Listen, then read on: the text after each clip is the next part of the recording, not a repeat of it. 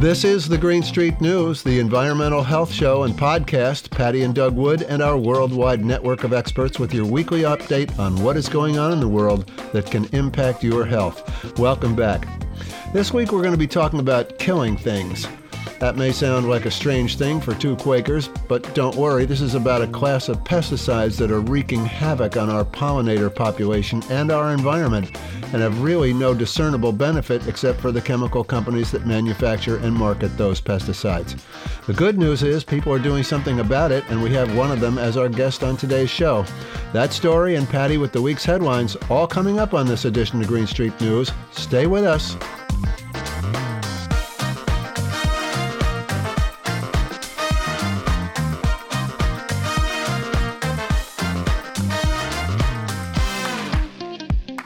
Okay, Patti, what happened in the world of environmental health this week? Really good article in the New York Times entitled America is Using Up Its Groundwater Like There's No Tomorrow. Global warming has focused concern on land and sky as soaring temperatures intensify hurricanes, droughts, and wildfires, but another climate crisis is unfolding underfoot and out of view. Many of the aquifers that supply 90% of the nation's water systems and which have transformed vast stretches of America into some of the world's most bountiful farmland are being severely depleted. These declines are threatening irreversible harm to the American economy and society as a whole. The New York Times conducted a month long examination of groundwater depletion, interviewing more than 100 experts, traveling the country, and creating a comprehensive database using millions of readings from monitoring sites. The investigation reveals how America's life giving resource is being exhausted in much of the country, and in many cases, it won't come back. People can't live without water, you know. I mean, Well, once, I love the language that they use. It says the investigation reveals how America's life giving resource, yeah, we can't live without water. can't live without water. And once it's gone, it's gone, and Yeah. there's no replacement. That's right. Huge industrial farms and sprawling cities are draining aquifers that could take centuries or millenniums to replenish themselves if they recover at all. In New York State, overpumping is threatening drinking water wells on Long Island, birthplace of the modern American suburb and home to working class towns as well as the Hamptons and their beachfront mansions. Around Phoenix, Arizona, one of America's fastest growing cities, the crisis is severe enough that the state has said that there's not enough water in parts of the county to build new houses that rely on aquifers. And, you know, we have these big lawns in suburbia and, you know, especially out in the Hamptons, gigantic lawns. And everybody's putting in irrigation systems. Absolutely. People buy a new house, and within a couple of months, they've got an irrigation system company outside the house putting in a system. The brand new houses across the street, they put Yeah. in irrigation systems and then yeah, they put the sod down. Okay. In other areas of the country, including parts of Utah, California, and Texas, so much water is being pumped up that it is causing roads to buckle, foundations to crack, and fissures to open in the earth. And around the country, rivers that relied on groundwater have become streams or trickles or just memories. Quote, there is no way to get that back, said Don Cline, the Associate Director for Water Resources at the United States Geological Survey. There's almost no way to convey how important it is. And a lot of this is being driven by climate change. You know, all this, you know, when we have a drought, we have to pump the water out of the ground to keep things irrigated. Well, I remember when we were in California that the ground was actually sinking. And that actually means that the aquifer, the space in those aquifers is actually now also shrinking. Right. So that it won't be able to hold as much water as it used to, even if they do have good rainfall. Anyway, they have a database that reveals the scope of the crisis in many ways. And every year since 1940, for example, more wells have had falling water levels than rising levels. One of the biggest obstacles is that the depletion of this unseen yet essential natural resource is barely regulated, which helps enable and reinforce practices that have drained aquifers, such as growing water intensive crops like alfalfa or cotton in dry areas and over reliance on groundwater in fast growing urban areas. This is something that we haven't heard too much talked about, and it's critically, critically important. Don't miss water till the well runs dry. Okay, now I've got two articles on plastics. I just, you know, I I hate to keep talking about plastic, but it's such a critical issue right now because we're just collecting so much data on it. Yeah. But this Okay. is from ABC News, and the title is Plastic Particles Entering South Australian Waterways from Clothes and Tires. New research has shed more light about where microplastics are accumulating in South Australian waterways and where the plastic pollution is coming from. They have found many of the plastics are entering rivers, creeks, and the ocean through fibers from synthetic clothing and particles from tires. Because we make our clothes out of plastic now. That's correct. Anything that's made from polyester, acrylic, and so on and so on. Right. Scientists from Flinders University and the South Australian Research and Development Institute used ocean current modeling to predict where plastic particles are ending up in an effort to better understand the issue. They used oceanography to predict currents and place virtual particles into the modeling system to track their movement.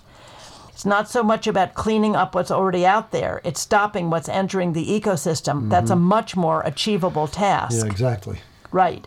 Some of the microplastics the researchers found were from tire particles washing into stormwater, while others were from general waste breaking down in the environment. Researchers said that washing machine filters were among the most simple solutions because the vast majority of plastic fibers came from synthetic clothing, constituting up to 72% of the plastic that they found. Can you imagine? Yep. They know how much microplastic is sort of entering the freshwater streams from land use, which means that they can really start targeting policy or efforts to stop that release into the freshwater systems. Microplastics production, though, is predicted to ramp up in the years ahead, and researchers expect to be seeing greater concentrations of plastics in the environment. Australian Environment Minister Susan Close welcomed the research. Ms. Close said that the state government was working on ways to reduce the amount of plastic in circulation.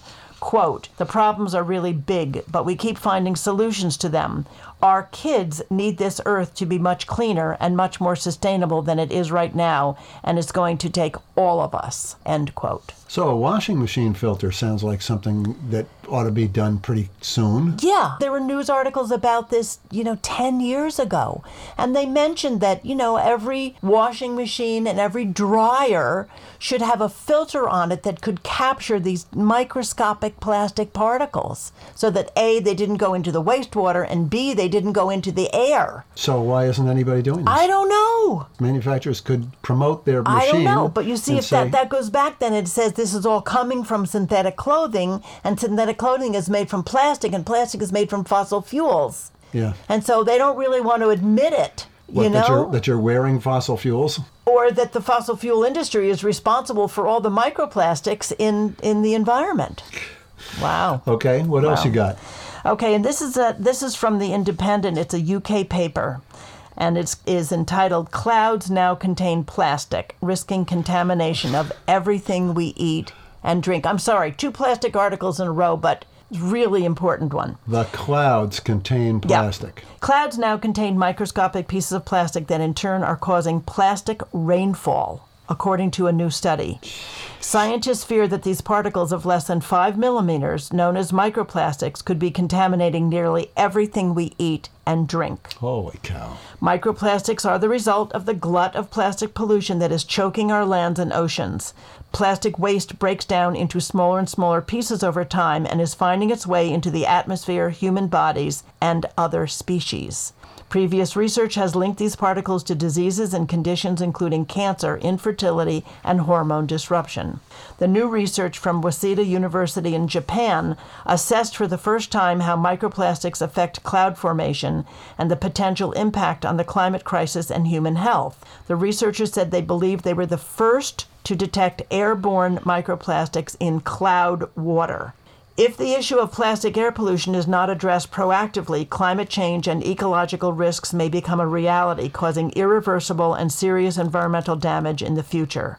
In the study, researchers analyzed cloud water collected from the summit of Mount Fuji, the southeastern foothills of Mount Fuji, and the summit of Mount Oyama in Japan. They used advanced imaging techniques to determine the presence of airborne microplastics in the cloud water and examine their physical and chemical properties. The researchers said the analysis suggested that airborne microplastics in the cloud water originated primarily from the ocean.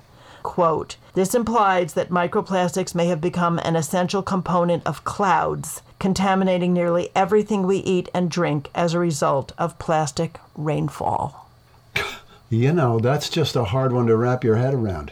Every raindrop now contains plastic particles that you're going to eat. It's pretty sobering. Yeah.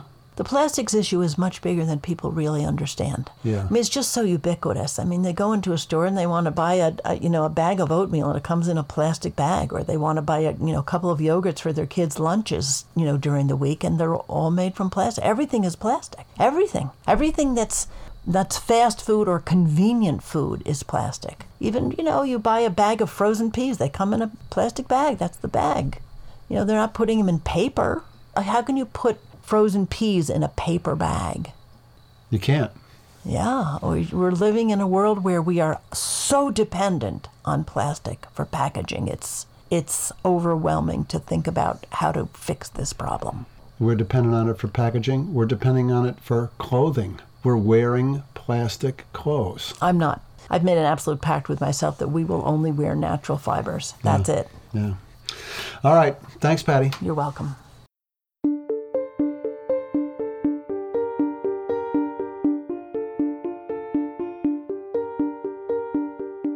Pesticides kill things. It's what they do. Whether it's weeds or fungus or insects, ever since World War II, chemical companies have been developing toxic solutions to kill things. First, it was the organochlorines, a class of chemicals that included DDT. When we eventually learned how toxic those chemicals were, not only to the target pests, but to humans, the industry switched to the production of organophosphate pesticides. But those too turned out to have negative effects far beyond the target pests. Pyrethroid and carbamate pesticides followed as the chemical industry continued to develop highly profitable markets for their products and stay one step ahead of the scientists and the regulators. This whack a mole scenario of pesticide development, followed by market penetration, then scientific research, and eventual government regulation, has been playing out for almost 100 years, and it goes on today. But before we had giant chemical conglomerates developing toxic pesticides for profit, small farmers and home gardeners were using homemade mixtures of tobacco and water as a natural pesticide to kill insects. The nicotine in tobacco is extremely toxic to all living things. Fast forward to today, and chemical companies have analyzed the chemical makeup of nicotine and developed their own new products to kill things called neonicotinoids. Neonicotinoid for long, or neonic for short, means new nicotine like substance.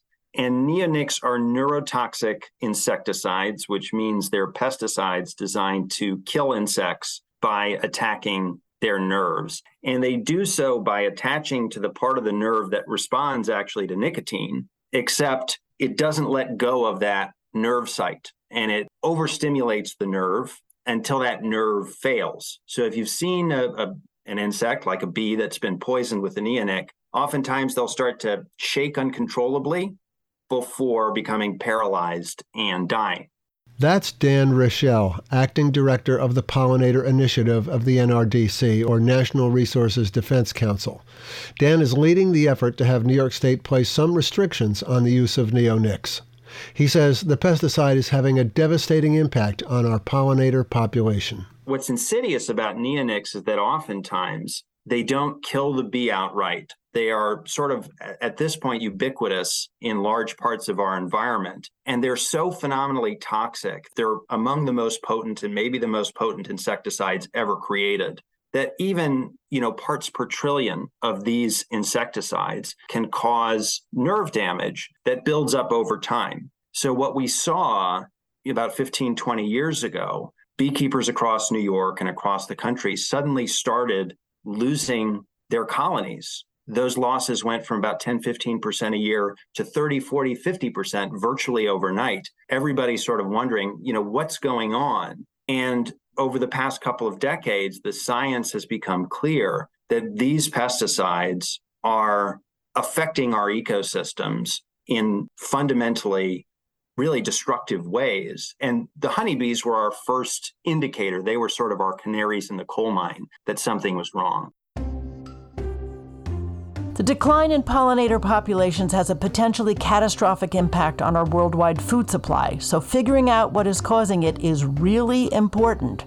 But that's not always as easy as it sounds. It's tough to sort of tease out what's, you know, what's the most significant because a lot of times what these pesticides will do, they'll slowly poison the insects and that nerve damage builds up over time, right? This nerve damage is permanent. And so, you know, the bees maybe are not able to find food or they're not able to navigate or they start behaving in strange ways and that builds up over time. And maybe they succumb to something else like a disease or a parasite. And there's been links between, you know, these poisons and susceptibility to those diseases. It's just like anybody else. Somebody who's weak is is more likely to to fall ill from something else. But what we can say about neonics, and that's really damning, is all of these other causes that we know harm bees, habitat loss, parasites, pathogens, climate change, those have all been worsening, but happening at sort of a steady state. We have this massive spike in losses, right? A, a real clear signal. And the only thing that lines up with that is the rapid adoption of these pesticides, in particular, their use in coating corn and soybean seeds. The negative environmental impact of these neonic pesticides is not limited to the pollinators, of course. The damage goes far beyond that, partly because of the way these pesticides are designed to work. Neonics are not like your grandfather's insecticides where you sort of spray it on a plant it kills the bug and then it dissipates, right? The way that neonics work, they're designed to get into the plant, right? To to get into the the leaves, the pollen, the nectar, the fruit, everything, and to make the plant itself toxic to insects, to make the plant itself the pesticide. So that means, you know, that you can apply them in all sorts of interesting ways. Of course, you can spray them and, and they are sprayed, but more commonly they're applied to soil or literally painted on crop seeds and as that crop plant is growing, it's designed to soak up the pesticide through the roots and make the plant poisonous. The problem is, you know, they say that this is a, a precise application, but the problem is only two to 5% make it into the target plant. The other 95 plus percent stay in the soil where they persist for years and years and years. And those same properties that let them get up into the plant, namely they dissolve really readily in water, means every time it rains, Every time there's irrigation, lawn watering, those neonics are moving through the soil. They're contaminating new soil. If there are plants in that soil, those plants soak up the pesticides. They become toxic. If there's a water supply nearby, surface water, groundwater, those water supplies become polluted. And because they're used in the same place year over year, and because they stay in the soil for multiple years, what we have is this massive buildup of toxicity in the environment that's constantly expanding every time it rains. And bees are, are getting it from every direction, right? They're eating the pollen, the contaminated pollen, nectar, contaminated water. A lot of bees burrow in soil, which is also contaminated. But what we've learned is that what's happening to bees is not isolated to bees. Like anything else in the environment, you know, what's happening one place is probably happening a lot of places. And we see that these pesticides are fundamentally hollowing out our ecosystems from the bottom up with ripple effects to birds, fish. And shockingly, you know, we see these pesticides a lot in our water supplies very commonly and more commonly in people's bodies. Yes, apparently these neonic pesticides are not only decimating our pollinator population and destroying our natural environment, but they're getting into our food supply and water supply and into our own bodies where they can cause all kinds of trouble, especially for pregnant women and the new life they are carrying. There was a recent study showing 95% of pregnant women tested in New York and four other states had neonics in their body and at increasing levels over the four year study from, from 2017 to 2020. And look, these are neurotoxic, right? They're they're designed to target the receptor sites that respond to nicotine, and we have those nerves in our body in sensitive areas of our brain and central nervous system. They're not as well distributed as they are in insects, right? So they're more potent to insects than they are to us. But again, these these receptor sites that respond to these pesticides, they're in very sensitive places of our nervous system. So it's especially a concern with developmental issues with children. And we do see associations between neonic exposure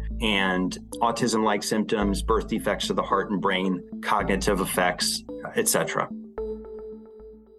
Not all uses of pesticides are bad, of course. There are some situations where the use of pesticides is warranted but they need to be used surgically, in limited quantities, and in very controlled circumstances. Widespread indiscriminate use of pesticides has always been and continues to be a serious threat to the health of our planet and our own survival. You know, they do kill bugs, right? And there, there are certain limited applications, like treatment for invasive species, for example, in woody plants, right? So they're very good at permeating plants, right? So if you have emerald ash borer, hemlock woolly adelgid, these boring insects, you know, something like a systemic insecticide, you know, you, you might want to use that. And that's that's what some of the research has shown. But what the research has also shown, and this is a huge body of research, a lot of this is is coming out of Cornell University, but it's it's all over the country, all over the world, is that the largest uses of these pesticides, and again, this is the treatments on the corn and soybean seeds. And to give you a sense of scale here, you know, just one neonic treated corn seed has enough active ingredient to kill about a quarter million bees. It also has enough active ingredient to kill a small songbird. 30,000 seeds per acre on average for corn. There are somewhere between 90 to 100 million acres of corn nationwide. Almost all of those are pre treated with a neonic pesticide. And again, they're used in the same place year after year after year. So you have buildup.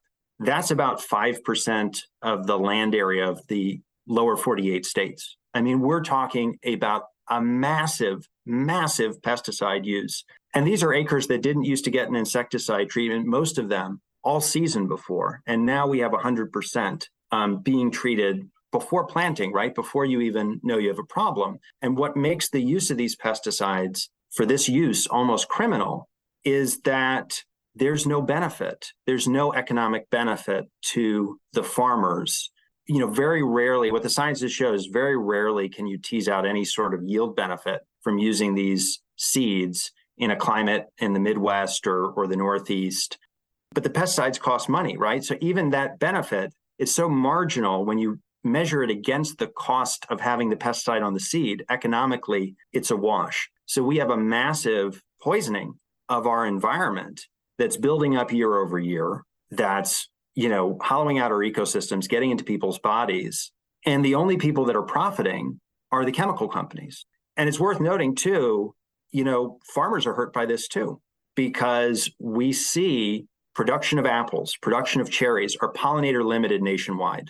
That means that apples, apple farmers are not growing as many apples as they could cherry farmers, blueberry farmers are not growing as much produce as they could because there are not enough bees, in particular wild bees, right? Everybody thinks about honeybees, but there are 4,000 species of native bees. A lot of them are critical pollinators, certainly to ecosystems, but also to agriculture. Honeybees are not native to the US, and in a lot of circumstances, they're not as good at, at pollinating our crops. So, so there are farmers already being hurt by this, not to mention what it's doing to soil health and the damage it's doing there to beneficial insects, right? The good bugs that eat the bad bugs. These pesticides are much better at killing those beneficial insects than they are at the pest insects. What makes a pest insect a, a pest is that they reproduce very quickly and, and they're good at spreading themselves. So on multiple levels, and, and the insects, I should note too, that break down plant matter and return nutrients to the soil and help plants grow and allow carbon storage. So on multiple levels,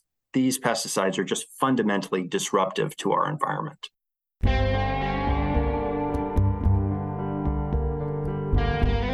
The giant multinational corporations that produce and market neonic pesticides have a mandate to maximize profit, not protect the environment or preserve our population of pollinators.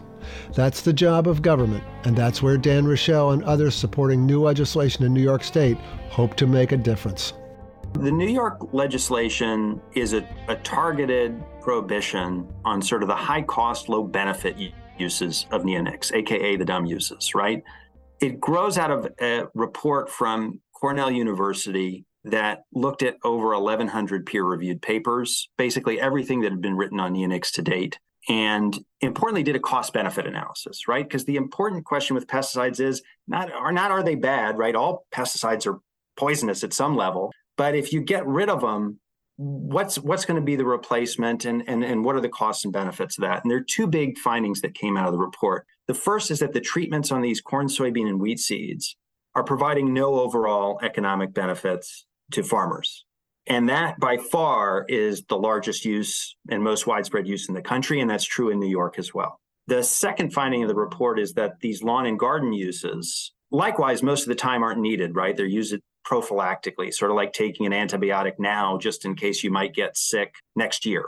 Um, so, in most cases, not needed, but even where you might want an insecticide, there were safer alternatives, even more effective alternatives available. So, the bill targets just those two categories of uses. Together, those equal about 80 to 90% of the neonics going to New York's environment every year. So it's a very targeted bill. It's a very common sense bill. It doesn't go as far as some other jurisdictions, right? Europe banned the three major neonics over there in 2018 completely. Actually, some of those bans started in 2013. Corn and soybean seed started then. Quebec has largely phased out corn and soybean seed treatments. They don't, they haven't used them over there for the last four or five years. So, in a way, New York is coming after those laws, but it would be a national leader if it passed this bill and would be so important nationwide as sort of first actor and also a signal to markets too and opening up those markets to alternatives and again in this case the best alternative and the most cost efficient alternative is nothing which is the best part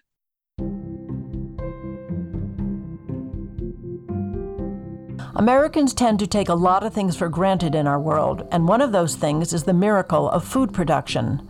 A seed goes into the ground, and eventually our local supermarket or farmer's market has food for us to eat. But a lot of things have to happen just right to make that reality, and the system that makes food possible is more fragile than we may think. About one out of every three bites of food that we take comes to us because of pollination provided by a bee or another pollinator. And a lot of times these are the most nutritious and delicious foods.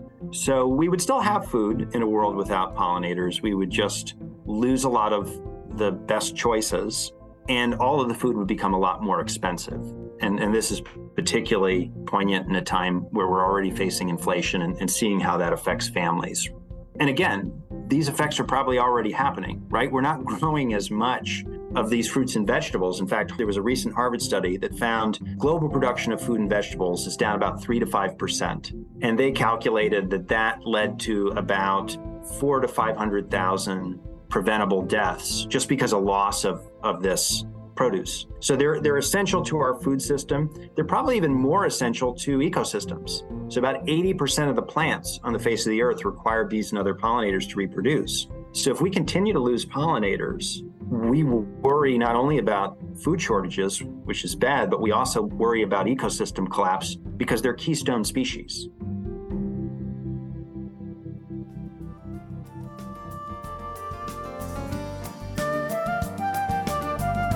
Dan Raichel, Acting Director of the Pollinator Initiative of the NRDC, or National Resources Defense Council. You can learn more about the Birds and Bees Protection Act by searching Birds and Bees NRDC, and it will come right up.